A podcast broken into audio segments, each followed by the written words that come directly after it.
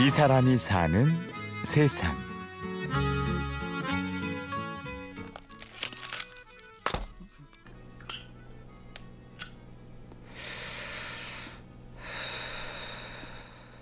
요즘 담배값 올라서 스트레스 받는 분 많으시죠? 오늘의 주인공은 이런 분들에게 담배를 끊을 수 있는 용기를 주는 금연 테라피스트 차유성 씨입니다. 아니 난 김태희가 담배가 없어도 예쁘다는 건 잘 알겠어. 근데 담배를 피는 김태희가 더 이쁘던데? 라고 말을 합니다. 그렇다면 담배는 사람에게 멋을 부여하나요? 그렇진 않아요. 담배가 진짜 사람을 멋있게 해준다면 우리 북한의 김정은도 멋있어야 되겠죠. 김정은 멋있어요? 배 나와가지고 담배 피고 이렇게 있는데 왜 그럴까요? 요즘은 전례 없도록 굉장히 많은 분들이 찾아주고 계십니다. 사실 기분 굉장히 좋은데요. 몸이 좀 잘 못 버텨줄 정도로 좀 많이 힘들어요. 석사 출신의 공학을 전공한 금연 테라피스트. 한때는 그도 하루에 담배 세 갑을 피는 골초였다고 하는데요. 중2 때 시작했는데 이제 평균적으로 하루에 세 갑 정도 피웠어요. 어떤 사람은 뭐 거의 15분, 20분에 한 번씩 피는 반면에 저 같은 경우는 매번 이제 회의나 일들이 있어가지고 한 번 나갔을 때 남들 한 대 필 때 저는 한 세네 대 연달아 피는 그런 식으로 좀 폈던 것 같아요. 그러다 건강에 적신호가 들어온 건 대학원 시절이었습니다. 대학원 다닐 때는 여러 가지 일들이 이제 같이 있어요. 뭐 공대 생활 특성상. 그래서 그런 것들 때문에 잘 먹지 않고 거의 밤에 이제 담배 피면서 계속 일을 했던 것 같아요. 그러다가 한 번 제가 왜 그랬는지 모르겠는데 이렇게 기절을 한 적이 있어요. 연구실에서. 어, 그때 이제 병원에 갔었고 그리고 그 이후에 이제 교수님이 저한테 한 3주 정도 휴가를 주셨거든요. 그때 이제 런던에 가서 무작정 떠난 런던 여행에서 차유성 씨의 운명을 바꿀 작은 사건이 일어나는데요.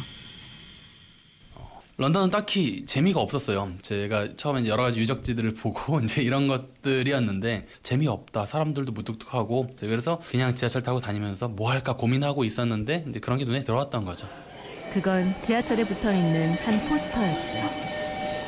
담배에 대해서는 저는 어차피 포기는 하고 있었는데 그때 이제 지하철에서 어, 이런 게 있었어요. 그냥 강의만 들으면 끊어진다. 실패하면 환불해줄게. 이런 내용이었는데 그걸 보고서 나는 환불 받으려면 런던을 다시 와야 되나 이런 고민이었는데 그냥 한번 들어나 보자. 어차피 할 일도 없고 지금 딱히 가고 싶은 데도 없고 하니까 해서 등록을 하게 됐고요. 사실 처음 듣는 신비로운 얘기는 아니었다고 하는데요. 다만 그동안 들었던 금연 강의는 담배의 위험성만을 자극하는 것이었다면 이 강의는 오히려 담배를 끊은 뒤에 허전한 삶을 이겨낼 용기를 준다는 점이 달랐습니다. 충격 같은 거는 없었습니다. 사실은요. 어느 정도 흡연자로서 알만한 내용들이에요. 근데 흡연자들은 담배에 대한 여러 가지 이점들을 생각해요. 담배가 없는 인생이 재미가 없을 것 같다. 담배가 없으면 사회생활을 잘 못할 것 같다. 담배 없는 내 인생이 의미가 없을 것 같다. 이런 것에 대한 두려움이 대단히 컸는데 그 두려움이 없어졌다. 이렇게 한마디로 좀 표현할 수 있을 것 같아요. 그래서 담배가 없어도 내 인생은 충분히 알차고 재밌구나라는.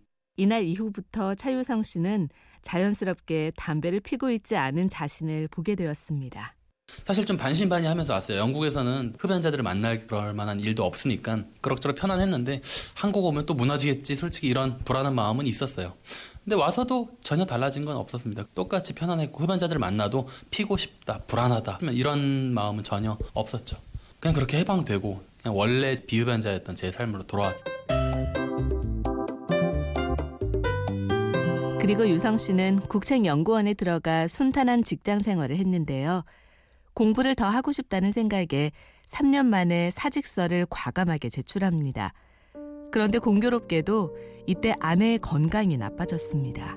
와이프는 그 당시에 이제 핸드폰 가게를 운영을 하고 있었는데 일을 그만두고 나서 딱 공교롭게도 와이프가 몸이 좀 굉장히 안 좋아졌어요. 허리 디스크가 있었는데 입원을 하고 그러면서 가게도 좀 닫게 되고 그래서 이제 아, 공부를 더 하게 되는 건 이제 무리겠다 하면서 고민을 하다가 금연 테라피스트라는 직업을 갖고 싶어서 국내에서 알아봤는데 없어서 음, 제가 이제 우리나라로 들여오는 작업을 시작하게 됐죠.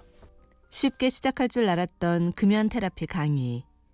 하지만 영국으로부터 정식으로 허가를 받는 데만 무려 3년의 세월이 흘렀습니다.